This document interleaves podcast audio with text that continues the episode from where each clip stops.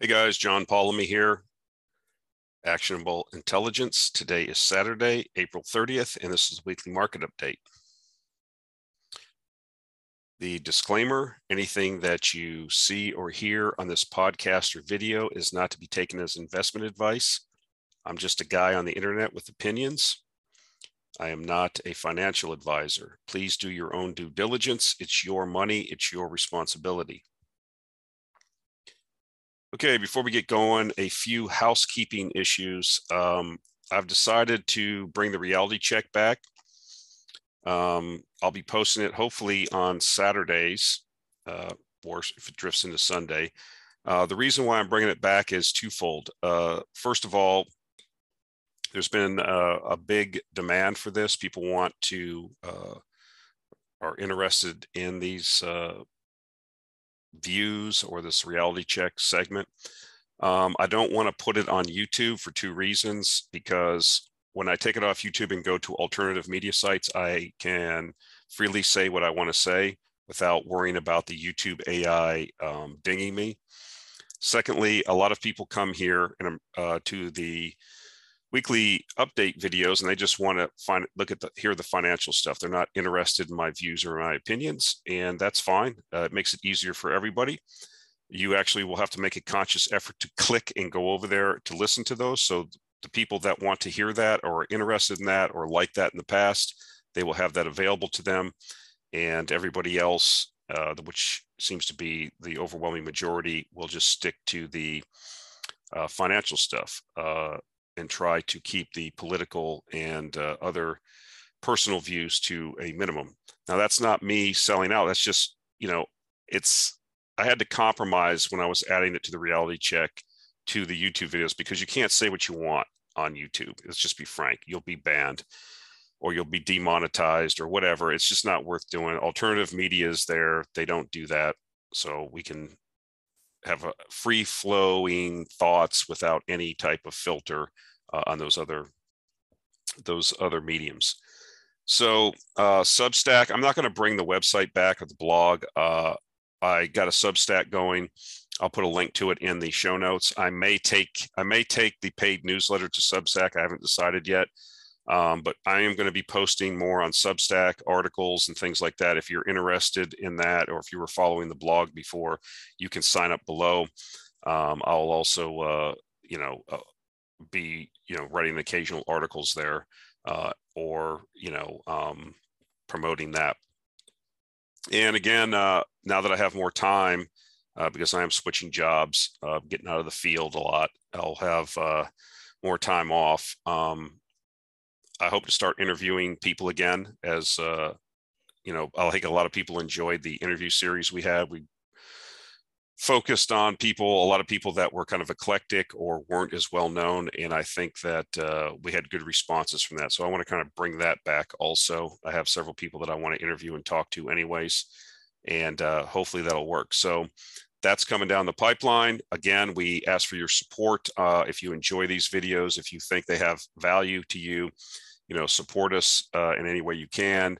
You can like, share, comment um, you can take a subscription to the Actionable Intelligence Alert newsletter, uh, which uh, basically reflects the investment themes are reflected. What you hear in these videos is reflected in the themes that we invest, that I invest in and, and share in the newsletter. So that's that's something to consider. All right, let's get going for this week. So I, I saw this chart, which I thought was great on Twitter. Why? Because you know, in basically in blue here, you have the Nasdaq and the Fed's Fed funds rate going back to like January of 1993, right? So almost 20 years, 30 years now. Sorry, and it illustrates something I've been talking about in the past. So this is the Fed funds rate, you know, interest rate over here, and this is the Nasdaq. So, uh, you know, this you can see two things I want to point out. Every rate raising cycle, if you will, over the last 30 years, it peaks at progressively lower levels. And so this view that you know the Federal Reserve is going to raise rates, well, the reason why it's like this is basically very simple. Because after every one of these bubbles, we had the tech bubble back here in 99, okay?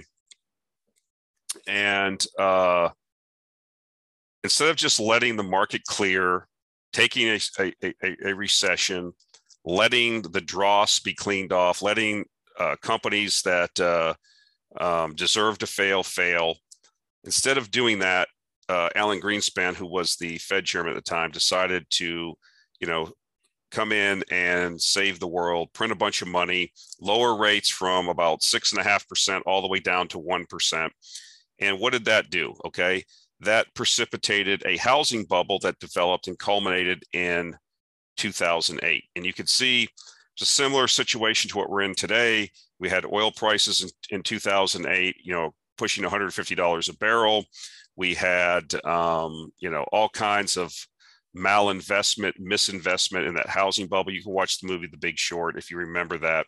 Like I said, we got a lot of younger folks on here. You might not even remember that or have a full understanding.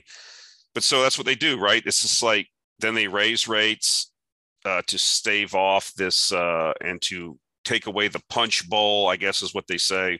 And then you create another bubble in housing, and uh, you know then they have to lower rates again, right? So then they lowered rates to 2000 or to almost like below 1%, almost zero, like half a percent or something. And look what that facilitated the mother of all bubbles, right? This was, you know, eight, nine years, eight, seven, eight years of basically zero interest rates. And look, look what it facilitated, right?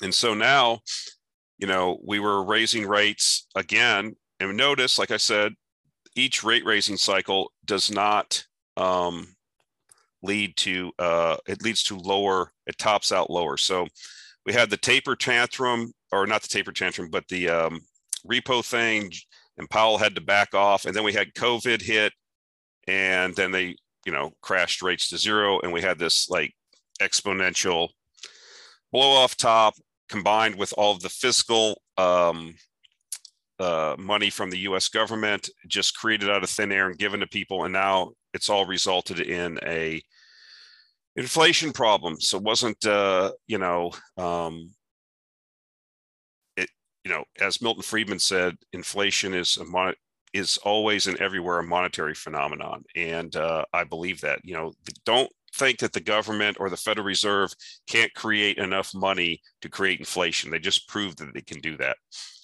And so now we've got ourselves in a big jackpot. Uh, the econ- we're in stagflation now. The economy is actually declining. If you saw the recent GDP numbers, and now they're raising rates into a recessionary into a, a, a, an economy that appears to be heading for a recession. So this is really awesome what they've done here over the last 30 years. This experiment is a complete failure. All this has resulted in is a um, bailing out the banking system, allowing malinvestment and poorly run companies to continue, and making people at the very top more and more wealthy because they hold all these assets they uh, all are on the on the same um, daisy chain of the Fed and the banking system, and uh, you know taking it, being able to take advantage of this money that's created out of nothing, and basically free money. And the consolidation of wealth at, has begun or has been uh, to a lesser and lesser number of people, and that's how the system's set up. And for most of us, uh, we're not in that club. Uh, all we can do is look at this for what it is and make sure that we are, you know, riding the same wave as best we can.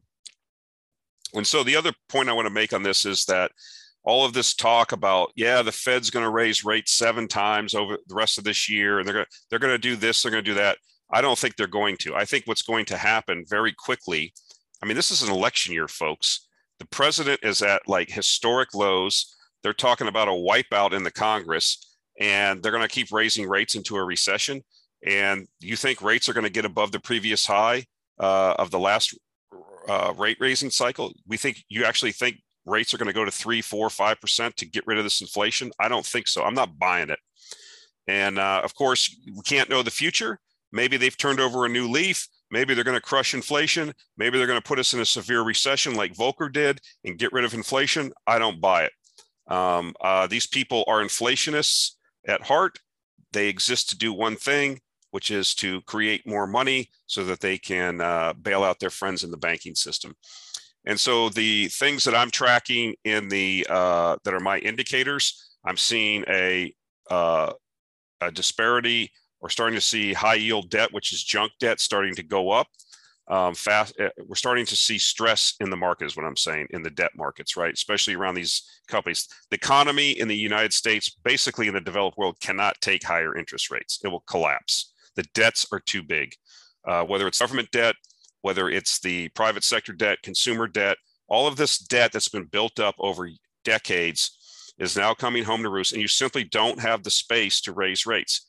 Okay. Now, do I think inflation is going to stay at eight and a half percent? No but I think it'll drop back, but it'll still be at a higher than normal rate, you know, four or five percent, something like that, with bouts based on uh, however the Fed re- responds, where you could see things blow out based on you know commodity shortages, whatever. And so uh, they've got a real problem on their hands here. And uh, to think, you know, we have a massive financial bubble that uh, is at risk of collapsing if they get too cute.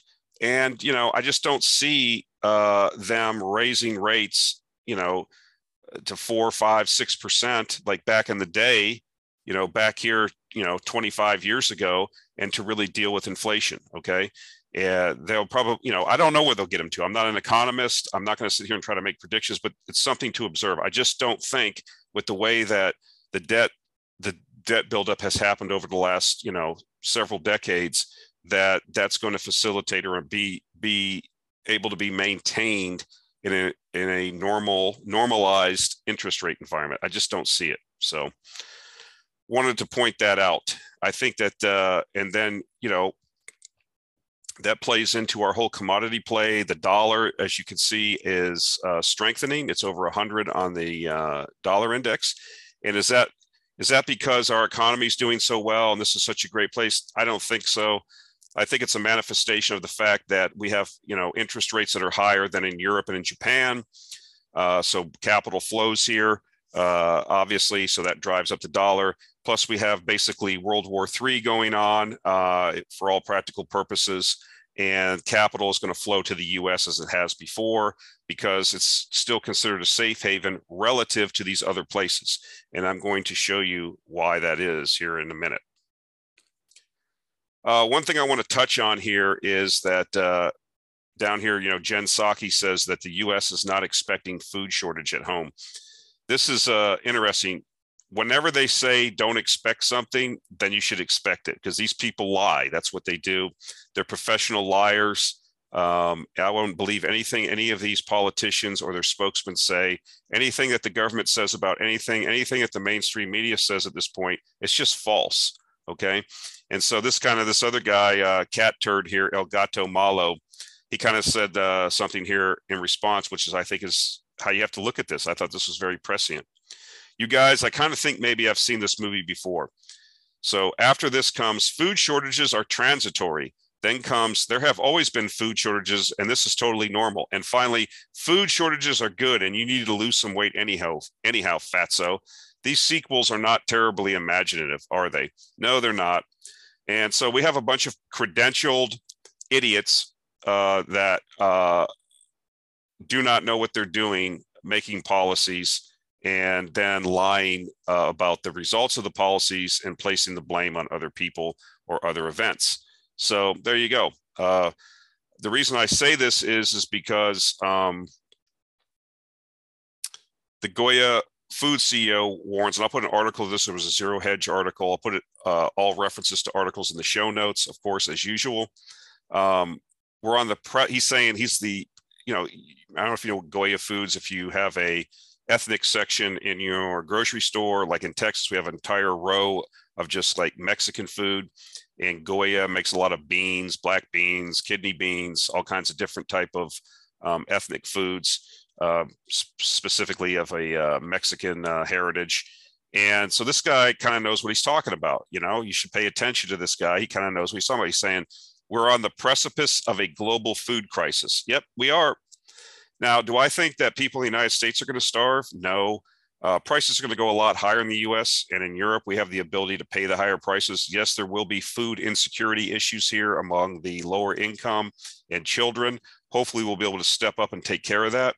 But we will see we will see literal starvation in uh, developing countries. We will see people starve. You know, uh, Emmanuel Macron, who just got reelected for another five-year term in France, during the campaign, he said that you sh- they should Europe should expect to see another 50 to 60 million immigrants from the third world. Yeah, that's what's going to happen because when people are starving or economically disadvantaged, they're going to they're going to go to places where they feel that they can uh, you know survive. And so uh, I thought that was interesting. So we don't really know exactly what's going to happen, but we can see the knock-on effects. And people, more and more people now are on this narrative that we've been talking about for you know a year so it's interesting to uh, see the confirmation. I hope it doesn't happen, folks. You know, but hope is not a strategy. Hope is not a plan. Um, we analyze the data and information as it is. We try to do it unbiased. And that's what we're pointing at. Uh, if you take away major growing areas, if you raise the cost of fertilizer and decrease the supply, we have an industrial scale agricultural um, industry around the world that maintains enough food for the seven and a half, eight billion people on Earth. And without those inputs, yields will go down and there will be shortages. So I wanted to talk about this, uh, the Japanese yen uh, kind of collapsing against the dollar. It's at the, um, looks like investors are losing faith in the biggest experiment in modern monetary history, i.e. Japan. Japan's yen drops beyond 130 yen per dollar for first time in 20 years as Bank of Japan doubled down on bond buying.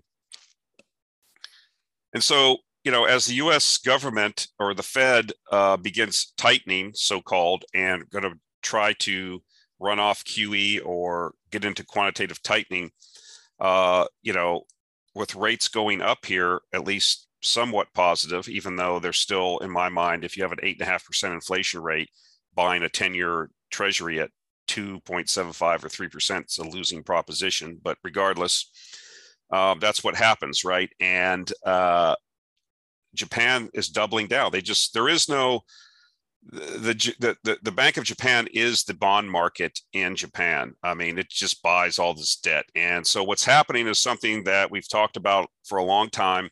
If you continue to create currency units, at some point, the currency will suffer you can do what the Bank of Japan and the EU and the US is doing, but at some point, people wake up and say, uh, it's an aha moment. And you're like, wait a minute, uh, these people are have no other plan except to continue to increase debt and continue to just print funny money. And so as you create more of something, the price typically goes down. And that's basically what you're seeing, you know, relative to the dollar here. Okay. You know, the dollar is not some major great currency like I said earlier in the video, it's just all this stuff is relative. And uh, right now, um, the as they say to use a cliche, the dollar's like the cleanest, dirtiest shirt in the hamper. So that's where people are going. And uh, these things fluctuate. You can see over many, many you know years. And uh, you know this is uh, I think uh, you know what happens if you break below that 2001 2002 low there um, this is crazy. And uh, this isn't there, there's no ultimately uh, at some point does the does does the yen just collapse? I don't know. I mean it's really had a big move. This is a big move to have in one such a short time in the currency markets as you can see by this chart. This is kind of almost unprecedented. And um, this is a free fall. This is this is not going to bode well for the Japanese economy eventually and Japanese consumers. So, are we seeing more cracks and more tremors in the world financial markets? Yes. What are the knock on effects of this? I'm really not a currency guy. I'm just pointing this out because um, uh, this is the ultimate end to years and years and decades of just printing money uh, and buying your own bonds. I mean, at some point, it ends in a hyperinflation if you don't put it in check and take the pain. But you know, in the West, we have created a sissy society that doesn't want to take pain, and so they just print money. That's what you know. The election cycle doesn't allow for real uh, changes to happen, right? If you're just a congressman there for two years, you're not, or president there for four years, you're not going to go step up and say, we need to overhaul all of our entitlements. We need to cut the defense budget. We need to live with our, you're not going to get elected. People don't want pain. It's only after a crisis when you've been hit upside the head and you have no other choice is when the change happens. Unfortunately, that results, that's after all, a lot of pain and suffering happens. So here's uh, from an article in Japan. The Japanese yen slumped to the 130 range against the dollar on Thursday for the first time since April 2002, after the Bank of Japan maintained its ultra easy monetary policy at its board meeting, in sharp contrast to the US central bank that has raised interest rates. At the end of the two day policy meeting, the BOJ said it would conduct certain operations to purchase Japanese government bonds from financial institutions every business day to stem a rise in long term yields and support the economy still recovering from the disease that cannot be mentioned. See, they always have an excuse why they have to print money. Quote, the BOJ didn't just maintain its monetary easing, but in a way strengthened it by offering to buy an unlimited amount of bonds, unquote, said a senior researcher at whatever is this research institute. So basically, this is what's happening now. Um, these things fluctuate. It's I don't know if this is the final plunge to the bottom. Uh, on, I, I, certainly do not know that. I don't have enough experience in the currency markets, but I can tell you that this is uh, not good. And so this is uh, a chart that I got from uh, Twitter. And so you see the dollar rising in green here. Okay, this thing's starting to go exponential. And you see the euro and the Japanese yen, and then you see the Chinese renminbi um, you know, Chinese currency. Uh, you know, so the dollar is, like I said, is is getting the benefit of all of these policy mistakes, and or not not necessarily. These are deliberate deliberate tactics by these cent- other central banks. And I'll just talk about the ECB in a minute.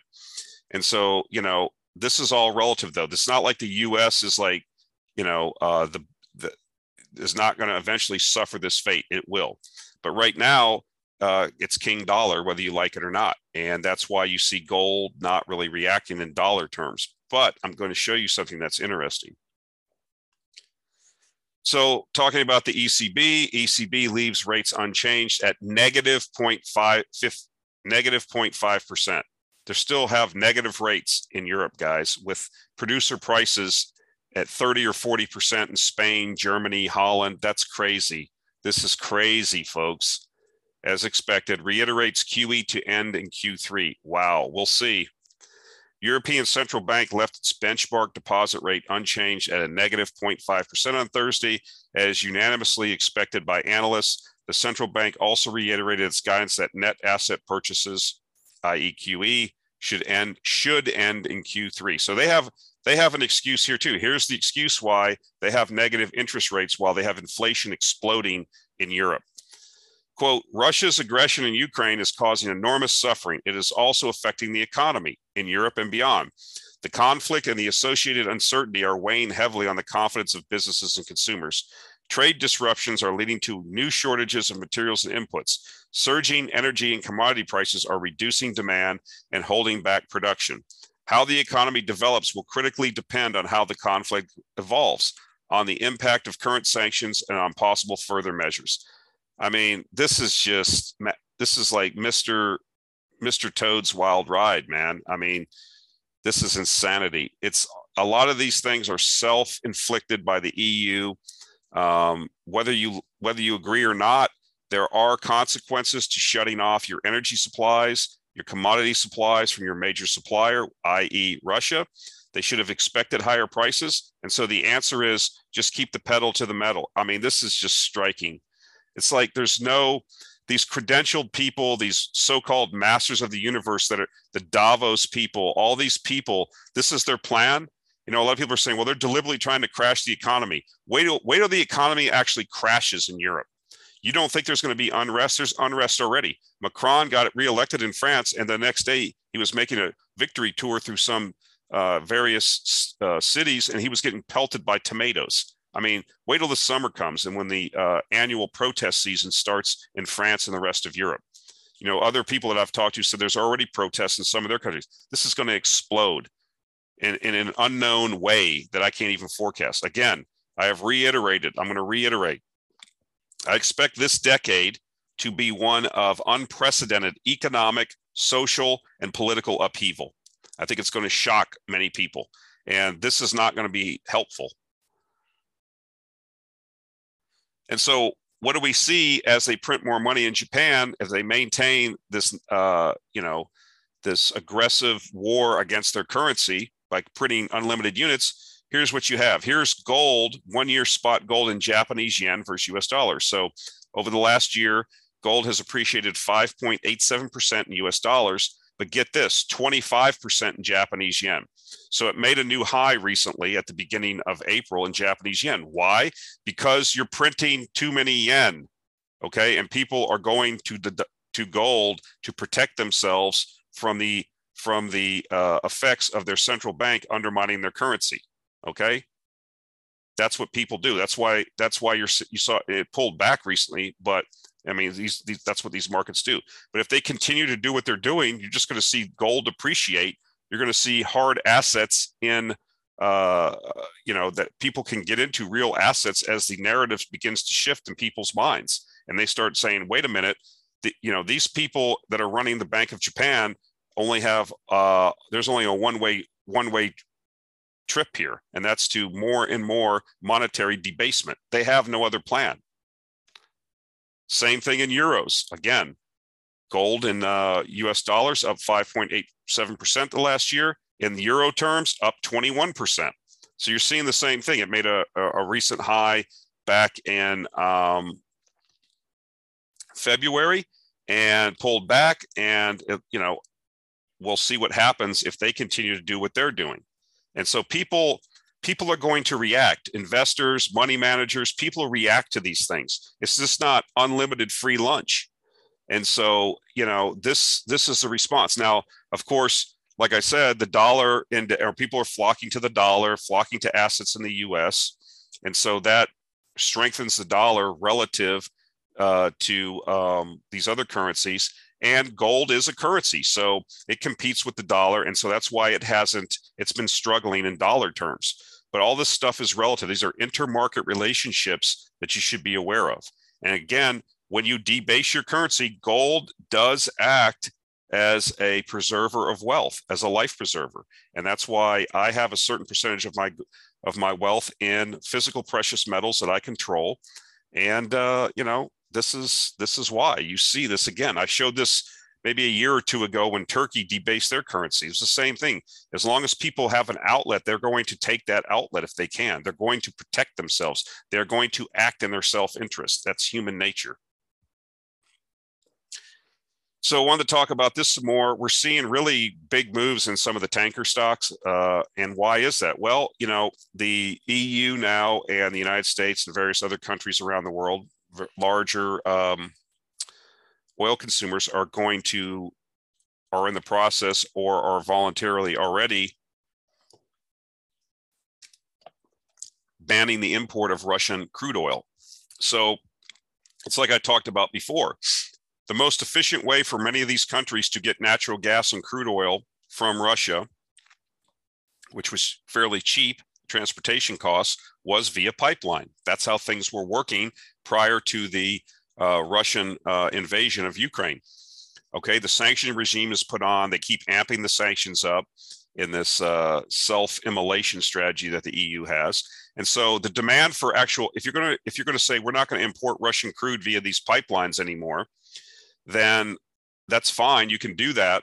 You still have the same. You still have you know crude demand is still there for various things. It's not. It's fairly inelastic um, until they crush their economy completely, then it'll probably drop off. But in the meantime, you have to replace it. So you start go- saying, okay, hey, Saudi, hey, UAE, hey, Nigeria, hey, Brazil, we need crude oil.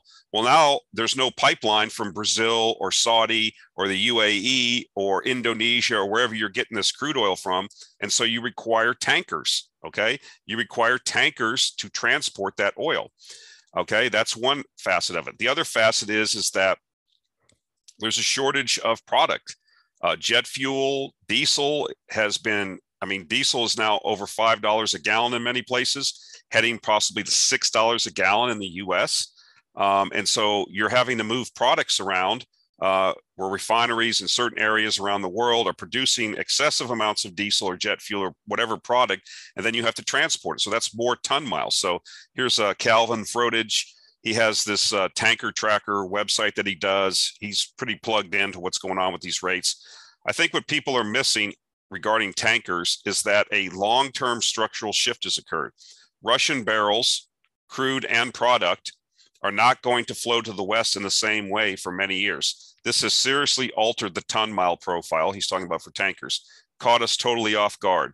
So, can this be the catalyst for the uh, rally in tankers, for the revaluation in tankers?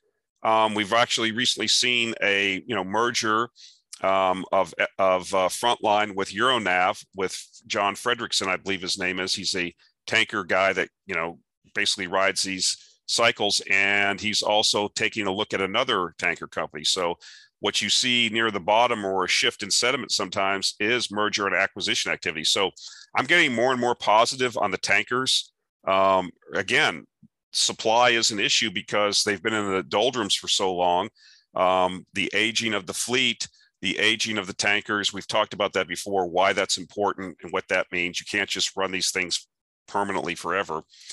And then if we've shifted the entire, you know, the demand for these products for crude oil and for these products stays relatively the same, but you've upended now totally the trans the most efficient transportation mechanisms from these pipelines to tankers. Well, then that's going to put stress and add ton miles uh, to the uh, to these tanker stocks. It'll be interesting to see over the next quarter or so how this readjusts. You know, the if you the, people respond to incentives, people make adjustments, uh, things will course correct. But that means things become less. If you're not going to use the most efficient forms of transportation, then things become inefficient and prices go up. Again, this is not deflationary. This is inflationary. You're raising the cost of transportation, which is passed on to other uh, to the consumer. You pay in the end. These companies don't pay; they just raise prices and pass it on to you. And so you need to consider this uh, uh, uh, vis-a-vis, you know, is this a potential catalyst for higher uh, tanker rates and then higher tanker stock prices? We shall see. I'm becoming more bullish on tanker stocks. So uh, this is another guy I follow. This guy's on Seeking Alpha and on Twitter. I would or person. I don't know. This person never told me if they're a man or a woman. Uh, but anyways, it doesn't matter. Really good. Lots of data. Here's regional OECD end of month industry stocks. This is uh, crude oil and um, products total. And so these blue shaded areas are like five year averages. And you can see the last couple of years. Uh, you can see the range, and then you can also see the average and dotted line. Then you can see last year. now you see this year. So you see, you know, days of product um, in the U.S. of crude oil and products is falling still from last year. We're down to below 60 days. You can see the actual um, amount in millions of barrels. That's actually like 1.425 billion barrels, something like that. Uh, same thing in Europe, and they had an additional uh, for other parts of the world, but I couldn't fit everything on the slide. Suffice to say, um, I, you know, people have asked me, am I still bullish on crude oil? Um, I'm going to maintain my bullishness until I start seeing uh, inventories climb. I'm not seeing that, and you know that can be a manifestation not just of demand growth. You know this this commodity cycle that we're going to see, I think, uh, which I've said before, is not necessarily going to be an economic driven super cycle. Uh, uh, demand is going to cause you know prices to rise. What I think is going to happen, which I pointed out before, and I and I've read in Jim Rogers' book before, uh, when he was talking about commodities. This is a book he wrote like 20 years ago. You know, you can have commodities going up even if demand is declining. How? Because the supply will decline faster. And I think that may be the situation we're finding ourselves in is that the supply for various commodities may be declining faster than the demand may be co- coming down from um, uh, because of economic issues. So this is another example of why you can't just say, okay, we're in a commodity super cycle and I'm all in you need to understand the nuances and the characteristics of what is driving these um, prices and uh, the the variations. Now it looks like it could be, you know, we're not we're not necessarily in a free fall because we're, we're, we're declining still, but we are still seeing maybe some stabilization. If we start seeing growth in inventories and there's a supply response because of the higher prices, which there will be eventually, you know, if prices stay high enough, long enough, there will be a supply response. We're already seeing the activity. I pointed it out last week. And uh, uh, with the results that we're seeing with uh, Schlumberger and Halliburton, where they reported increased activity, those are the major oil field services players and uh, we're going to see supply responses if prices stay high enough. And uh, if we're going to head into a worldwide recession, I, I, don't know. I'm not predicting that, but that that's always a possibility. At least recessions in the Europe and U.S. seem to be on the plate. These are the biggest economies in the world. Um, then we obviously will see a demand reduction for various commodities and oil. Will it be sufficient to overcome the supply uh, issues that we've seen and we were forecasting? uh, remains to be seen. That's why you have to watch what's going on. So far, so good. And we're starting to see results come out now from a lot of the oil companies' first quarter results, where average oil price was probably above $95 a barrel. And uh, we're seeing record amounts of cash flows being generated. We're seeing companies in Canada, recent uh, reports where debt is being extinguished, um, dividends are being doubled and tripled um, buybacks are being increased. This is what we were hoping for. Uh, we just saw an uh, Elliott Management, which is a big activist fund here in the U.S., took a position in Suncor and is uh, wanting to see some changes there, wanting to see uh, better management put into place to take advantage uh, uh, of this oil price cycle. So um, we are beginning to see the, the the the results of the higher cash flows because of the higher product prices and it's being rolled right into what we thought you know uh, debt being decreased and increases in dividends and share buybacks so everything going as according to plan so far so here's an interesting thing this is why long term you have to be bullish on energy uh, regardless of the temporary manifestations of monetary policy or recessions in the west in the end the demand for energy is relentless. And if we are going to put uh, constraints on supply, it's not. It's going to be a. It's going to be a force the price up. Why? This is an excellent uh, tweet. I like it. I want to uh, include it. What's the world's biggest and most neglected problem? Three plus billion people, 40% of the Earth's population live in energy poverty. Nearly 1 billion have no electricity and use wood or animal dung for cooking and heating energy poverty causes 10 million premature deaths a year. And so, uh, as things go along, people are going to, you know, want to uh, have better lives.